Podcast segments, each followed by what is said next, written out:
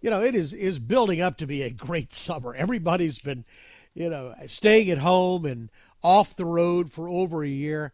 We're beginning to see cruise lines get the okay to start uh, cruising again. The, the the middle of the month, we saw enplanements through the TSA hit post-pandemic record levels last weekend, and this has got to be good news for the Hornblower Group. You know them as the City Cruises. If you go to San Francisco and you go out to see Alcatraz, you're probably on one of their trips. They operate all over the world. Kevin Rabbitt is the CEO of Hornblower Group and joins us right now. It's good to have you with us. I appreciate your time, David. Good to be on. And so it has been. You haven't, you know, you just came in. When you came in, what July of last year? Yeah, I officially took over as CEO July of last year, but I, have been on the board for since 2018 when our uh, our financial uh, partners, Crestview Partners, uh, made an investment in the business, and I joined the board at that point in time. Well, so you saw it during some good times, but boy, you have you have overseen it during what I'm sure is some really challenging times. So, what what does the future look like? Are you beginning to see any any semblance of normalcy coming back? Well, well, certainly when I joined, it was uh, unprecedented times, right? The the pandemic, uh, you know, hit our entire industry, and, and our company was uh, was certainly not spared either. But we made a strategic decision at that time to really invest in the business. So we really did four things at that point in time. One, we we refined our growth strategy to say that we want to be a global experiences and transportation leader, and that that experiences is not just water-based experience, also land-based experiences, and we want to be a global business. Second thing we did is we looked across our 25 brands that we went to market as, and we uh, aligned them under the umbrella brand of City Experiences that has sub brands of City Cruises and uh, City Ferry, and then we still have our overnight cruise business called American Queen. And the third thing we did is we we completely revamped our entire digital platform, so our websites, our apps, our social media, and we built a proprietary uh, ticketing system that we used our uh, Encore Studios in-house engineering team to build and we rolled that out across the company uh, so that our, our our guests can have a seamless, frictionless way in which to uh, in which to, to interact with us and and transact and, and, enjoy our experiences. And the last thing we did is we continued to do acquisitions. So we bought four companies during the pandemic. Most recently, a company called Walks that uh, does guided tours all throughout the world. So that that's a long answer to, to get to your question. It says those are things we did uh, in in the midst of the pandemic, and it was strategic to do that and we're confident those pay dividends moving forward and we're we're seeing lots of signs of life right now. We just we just christened a new cruise ship on the mississippi river the american countess and, and uh, had, had a great christening cruise. We've opened up many of our attractions so alcatraz is back open statues continue to be open uh, we are doing dining cruises in Boston and uh, and, and, DC and, and, San Diego and whale watching. So, and we're seeing a lot of pent up demand. Folks want to be out doing things and, and, getting experiences and having amazing experiences, especially as the vaccine rollout has continued in the U.S. Yeah, you're right. The pent up demand is just remarkable. Jamie Dimon wrote a letter the other day, his his annual letter from J.P. Morgan Chase, and he was talking about so much money on the sidelines, so much stimulus, and so much demand uh, for for travel and for growth and maybe the expansion can take place for another year and a half or so. So tell me about. I'm I'm intrigued that you, that you christened a new ship. What are your one of your ships that goes down the uh, down the Mississippi, I guess. What are are, yeah. you, are you able to cruise right now? Yeah, so we we have uh, two different brands that uh, that cruise in the U.S. So we have American Queen Steamboat Company that uh, cruises on the rivers of the U.S. So Mississippi, Ohio, Columbia Snake, and we have Victory Cruise Lines that does the Great Lakes and does Alaska. Uh, right now, the Canadian border is not open, so you we can't run the Great Lakes cruises or the um, or the Alaska cruises because they, they have ports of call in uh, in Canada. But we are able to run on the Mississippi, and we are we're a small ship cruise company, so two to six hundred passengers, uh, very high end luxury, amazing experience on the cruise as well. We're known for our excursions off the off the cruise ship, and we're below the CDC's um, guidelines on on how we're on, on how many passengers we're, we're we're bringing on board and we're seeing a lot of folks uh, really want to be on those cruises. And we, we are also the first U.S. cruise company to announce that starting July 1st, that all crew members and all uh, and all guests need to be vaccinated starting on our July cruises. and that was met with great enthusiasm. And if you look at what our bookings are for the back half of the year and going into next year, they're they're, they're outstanding. Uh, so just seeing folks that want to be out and see this as a safe way to do it. Well, and, and and you're, I would guess that your key demographic for a lot of that is finally vaccinated. You're probably going after a lot of baby boomers, um, and, and and some seniors.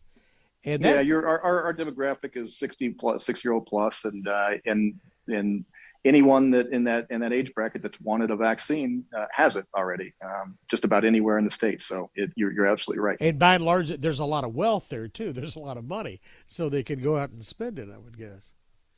Well, I think they they uh, our, our guests are, have been tired of being at home and they've isolated. They want to be out with other without uh, with other folks and what better way to do that than to be on a to be on a cruise ship that's taken all the the we call our safe cruise protocols of testing and and uh, and cleaning and, and screening on a on a regular basis and be able to to do that in a confined you know a way that uh, that's safe and get out and, and, feel the freedom of being back on the river again. You you all operate, of course, not just domestically but internationally too. Rome, Venice, Paris when do they open back up, and what are we going to find when we get there? Yeah, so we we're in 111 countries, uh, so we're we certainly have exposure to uh, a number of different destinations. And um, I was talking to our team out in uh, Europe today, and and uh, the vaccination process is uh, is behind uh, there, and there's still some quite a few lockdowns that are that are going on. Uh, but across the EU, uh, I think that the, what the word our team said is that anybody that wants a vaccine uh, will have one by uh, by the middle of July, uh, and so that's they've started accelerate as well. And I think what we're going to see there is the same thing that we see in the U.S. is once people feel safe, we're going to see we're going to see folks starting with kind of local travel. Maybe it's doing things in their own city that they've never done before, or maybe it's a driving destination or a or a short flight. Uh, and then and gradually borders will open uh, and uh, and long haul travel will pick back up. But I'm, I'm confident we're we're big believers in the industry. We're big believers in our position in the industry, and, and we see that uh, starting to accelerate as as as, uh, as, folks get vaccinated. So you you I assume you contract a lot of this with. You know, you don't know all. You can't own all the coaches and the the boats and the ships and everything else. What happened to those people? Are they still around? Are they solvent? Do they have employees? Are they ready to operate?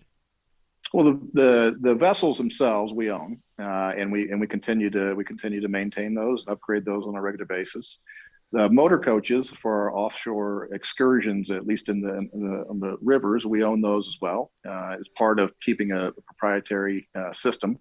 But across uh, across the uh, across the pond um, and over in Europe, there is a lot of uh, third parties that we that we we partner with. Uh, and the good news is, is we've gone out and we're getting ready to launch those uh, those those uh, guided tours and shore excursions again. I'd say that 85% plus are, are there and ready to go. And so I think they've been able to weather the storm as well. And all throughout Europe, there was a lot of government assistance uh, as well. So folks have been able to, to remain solvent and ready to come back.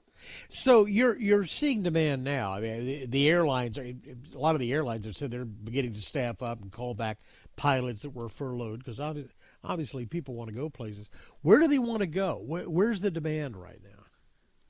Well, we're seeing it the biggest right now is in the, is in the U.S. So we're seeing uh, New York. We're seeing uh, even starting to see in California, uh, seeing on the lower Mississippi on on cruises, uh, getting getting a lot of demand on our dining and sightseeing in um, in D.C. and uh, in Chicago as well. So it's really what we're seeing is we're seeing folks driving places or or doing things in their own city that they've never been able to do before. So New Yorkers, uh, we we have something called the Downtown Pass. It's the 9/11 uh, Museum and One World Observatory and, and and Statue City Cruises. The only place that you can get those three together in one package.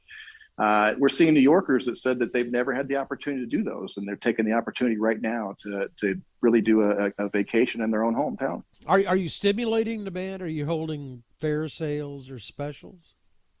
Uh, stimulating demand with um, with with our marketing, uh, and so our you know our, our marketing to past guests, our, our marketing uh, on social media, our marketing on uh, uh, with partnerships. Uh, and, and we and we have a lot of earned media where where you know, local media is interested in, in these things and, and is our partner on, on getting the word out that these are open and, and folks should come do it and they're safe. Well, and, and, and we're a good example of it because we want to hear about it. At least live vicariously for a little while. Some of your some of your attractions are, you know, you have to know somebody to get on one of those Alcatraz cruises. I have found.